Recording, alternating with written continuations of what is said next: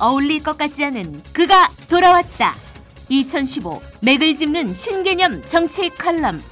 빠르고 간결한 이슈 정리. 냉철한 해석으로 생각할 수 없는 것을 생각하는 이상규의 극과 극. 여러분 곁을 아주 강렬하게 천천히 다가옵니다. 많은 청취 바랍니다. 안녕하세요. 극가극 칼럼수를 진행할 정치평론가 이상규입니다. 누구나 쉽게 어디서나 명쾌하게 세상을 해석하는 당신만의 칼럼 해석 코드를 알려드리겠습니다. 먼저 오늘 꼭 꼼꼼하게 챙겨봐야 할 오늘의 키포인트 뉴스5를 알려드리겠습니다. 뉴스 정보 해석에도 노하고 있습니다. 뉴스는 바르게 넓게 깊게 보아야 합니다. 세상의 길을 알려주는 정제된 뉴스 정보가 필요합니다. 오늘의 키포인트 뉴스 5입니다. 첫 번째 뉴스는 수험생들 국어 B 영어 쉽고 국어 A 수학 어려웠다입니다. 두 번째 뉴스는 선거구 획정 단판 끝내 결렬 여야 서로 내탓 공방입니다. 세 번째 뉴스는 남아도는 우유 어쩌나 재고 눈덩이 낙농업계 이중고입니다. 네 번째 뉴스는 14일 전국 곳곳 민중 총궐기 예고 정부 강력 처벌 경고입니다. 마지막 다섯 번째 뉴스는 NS 윤지 더 이상 가수 안 하겠다며 돌연 미국행 비공개 은퇴입니다. 백권의 책에 쓰인 말보다 한 가지 성실한 마음이 더 크게 사람을 움직인다. 이는 우리나라 속담인 거미도 줄을 쳐야 벌레를 잡는다는 뜻과 같습니다. 준비가 있어야 결과를 얻을 수 있음을 이르는 말입니다. 한마디로 성실하게 인터넷 뉴스를 검색해 보라는 의미입니다. 지적 호기심이 왕성해야 삶이 행복합니다. 지금 바로 인터넷 뉴스 검색 시작하십시오.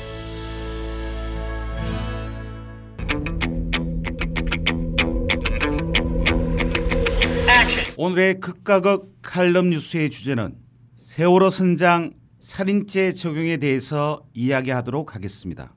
먼저 경향신문 한국일보가 주장하는 핵심 칼럼 내용입니다. 경향신문 사설 세월호 선장 살인죄 인정 이게 끝일 수는 없다. 세월호 선장 이준석 씨에게 살인죄가 적용됐다. 대법원 전원 합의체는 어제 이 씨의 살인 혐의를 유죄로 인정하고 무기징역을 선고한 원심을 확정했다. 퇴선 명령과 구호 조치 없이 먼저 배에서 내린 데 대해 살인의 미필적 고의가 있었다고 판단했다. 대법원이 대형 인명사고에서 부작위에 의한 살인죄를 인정한 것은 처음이다. 타인의 생명을 지켜야 할 이들이 의무를 저버려 수많은 인명을 희생시켰다면 엄벌에 처하는 게 당연하다고 본다.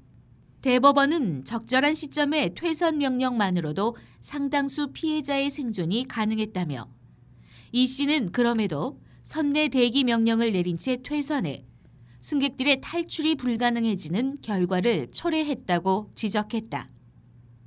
이 같은 행위는 선장의 역할을 의식적이고 전면적으로 포기한 것이라며 적극적 살해 행위와 다를 바 없다고 판단했다.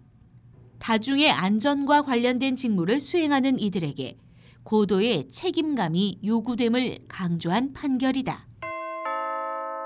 한국일보 사설 세월호 선장 단주에도 여전히 겉도는 규명 작업 정부 여당은 활동 기간을 1년 6개월로 정한 특별법에 따라 특조위 활동 기간을 내년 6월로 보고 있다.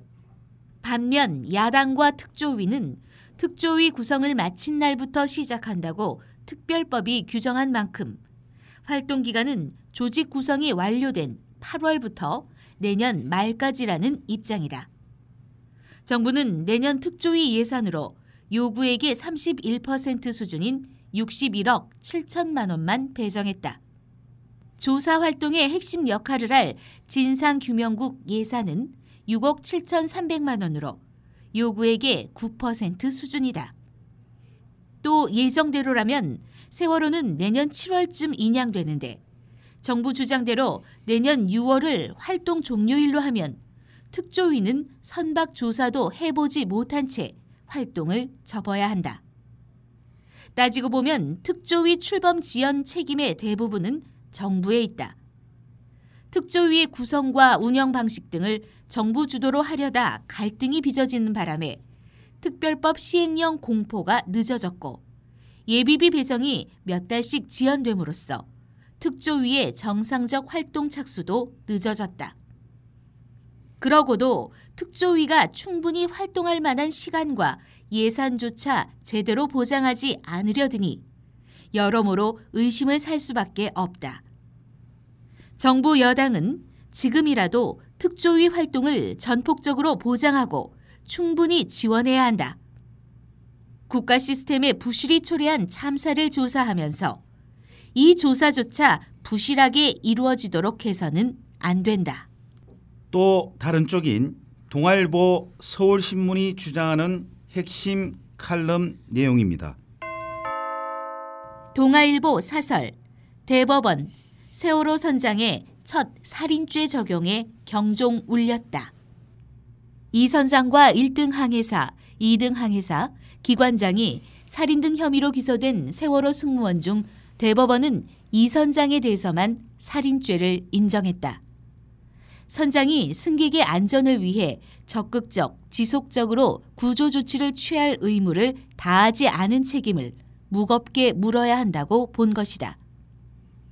대법관 3명은 직무를 포기한 선장을 대신해 구조 지휘를 하지 않은 1, 2등 항해사도 살인죄로 처벌해야 한다는 소수 의견을 냈다.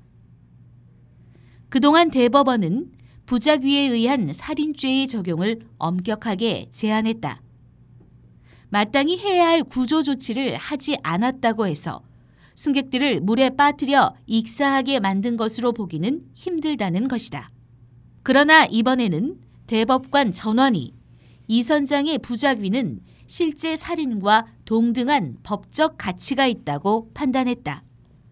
국민의 안전과 생명을 책임진 사람들에게 높은 수준의 책임감을 보여야 한다는 경종을 울린 셈이다. 서울신문 사설 살인죄로 처벌받는 선장 다시는 없어야 이 씨의 살인 혐의가 확정됨으로써 대형 인명사고에서 책임자들을 부작위에 의한 살인죄로 처벌할 수 있는 판례가 생겼다. 대법원은 적절한 시점에 퇴선 명령만으로도 상당수 피해자의 탈출과 생존이 가능했다며 이 씨의 부작위는 자귀에 의한 살인의 실행 행위와 동등한 법적 가치가 있다고 판시했다. 승객들이 익사할 수밖에 없다는 것을 충분히 예견했음에도 선장으로서의 직무를 다하지 않고 먼저 퇴선한 것은 사실상 직접 승객들을 죽인 것과 다름없다는 것이다. 이번 판례가 안전 책임자들에게 큰 교훈이 되길 바란다. 세월호 참사 이후 우리 사회의 안전의식은 상당히 높아진 것이 사실이다. 정부 역시 국민안전처를 신설하는 등 안전사고 예방 및 구호에 만전을 기하려 노력하고 있다. 하지만 참사 이후에도 크고 작은 안전사고가 잇따랐고 항상 책임자들의 안전 불감증이 지적되곤 했다. 세월호 참사는 까마득한 과거의 일이 아니다. 고작 1년 7개월이 지났을 뿐이다. 대형 사고의 위험은 곳곳에 도사리고 있다. 사고는 발생하지 않아야 하지만 피치 못하면 대처라도 잘해야 한다. 다시는 부작위에 의한 살인죄로 처벌받는 선장, 안전 책임자가 나와선 안 된다. 극과 극 양쪽의 핵심 칼럼 내용을 살펴보았습니다. 오늘의 주제는 세월호 선장 살인죄 적용에 대해서 청취자 여러분들에게 다음과 같은 칼럼 해석 코드를 알려드리겠습니다. 대법원 전원 합의체는 세월호 참사의 핵심 책임자인 이준석 선장에 대해 살인죄를 인정해 무기 침역행을 확정했습니다. 나머지 선원 14명도 유기치사 혐의 등이 적용돼 징역 1년 6개월에서 12년형이 선고되었습니다. 이로써 세월호 선원들에 대한 법적인 형사재판은 참사 1년 7개월 만에 마무리되었습니다.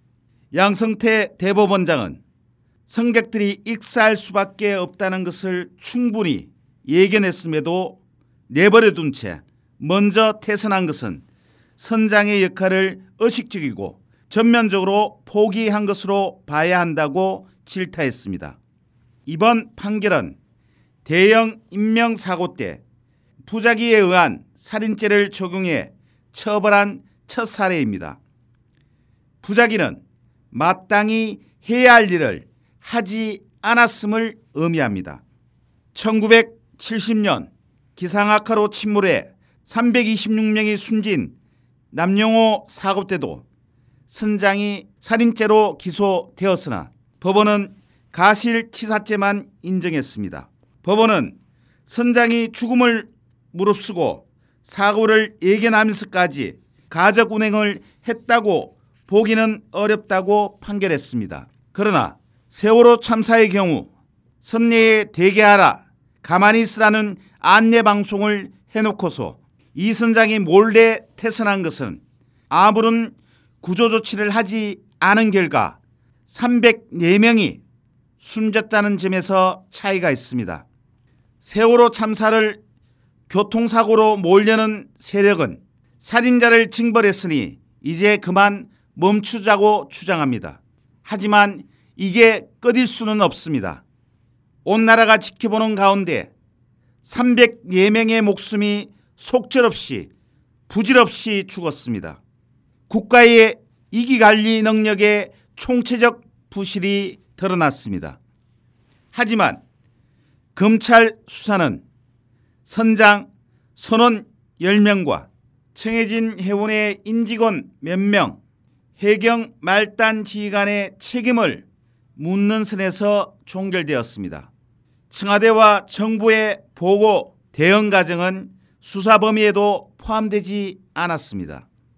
이제라도 참사의 구조적인 원인을 낱낱이 파헤치고 반드시 책임을 물어야 합니다.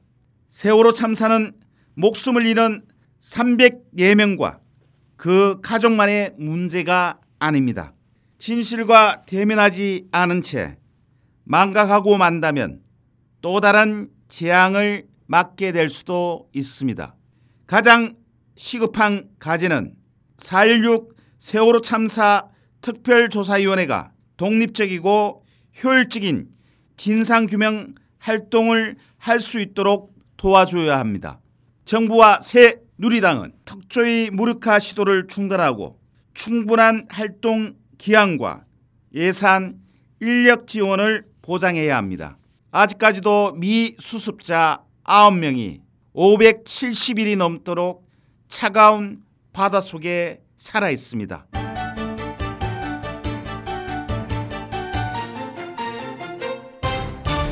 오늘은 세월호 선장 살인죄 적용에 대해서 이야기했습니다. 세월호 참사는 아직도 진행되고 있습니다.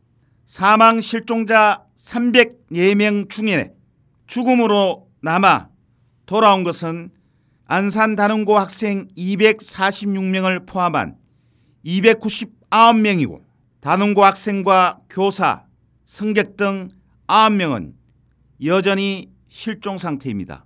인양 작업이 얼마 전 시작된 세월호도 아직 바다 밑에 가라앉고 있습니다. 세월호 특유의 활동도 미비합니다. 아직은 해야 할 일이 너무 많습니다. 세월호 참사는 남의 일이 아니고 우리의 일입니다. 잊지 말아야 할 우리의 아픔이자 분노입니다. 이상으로 이상규의 극과 극 칼럼 뉴스를 마치도록 하겠습니다.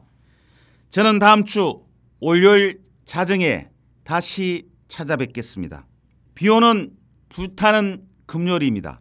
치킨과 소맥이 생각나는 밤입니다. 행복하고 편안한 주말 보내시기를 간절히 기원합니다. 당신이 세상의 희망입니다. 당신이 행복해야 세상이 행복합니다. 감사합니다.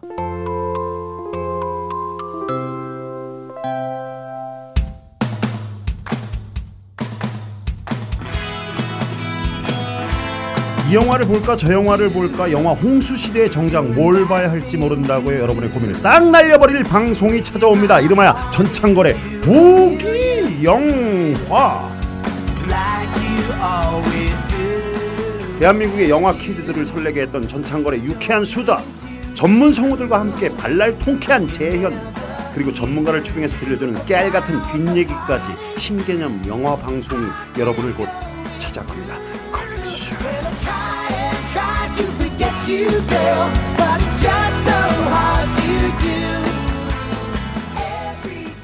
사람과 사람을 연결하는 공감 미디어 스마트 미디어 N입니다. 방황하고 좌절하는 디지털 컨텐츠 전사들이여 다 나에게 오라. 내가 그대들을 널리 알려주리라. 팟캐스트 방송을 너무 하고 싶은데 기획은 너무너무 좋은데 돈은 없죠 녹음실도 없죠. 편집도 모르겠죠. 자, 자 이제 걱정 말고요. 기획서 한 장으로 당신의 꿈에 도전해보세요. 당신의 기획력이 좋으면 팟캐스트 방송은 쉽게 만들 수 있습니다 당신의 기획 브랜드에 무조건 투자하겠습니다. 이 세상 최고의 브랜드는 바로 당신입니다. 지금 팟캐스트 방송 기획서를 스마트 미디어 N7 골뱅이 gmail.com으로 보내주세요. 기획서 형식은 자유입니다. 당신의 꿈이 팟캐스트 방송으로 이루어집니다. 자, 지금 바로 도전하세요. 당신의 멘토 스마트 미디어 N이 있습니다.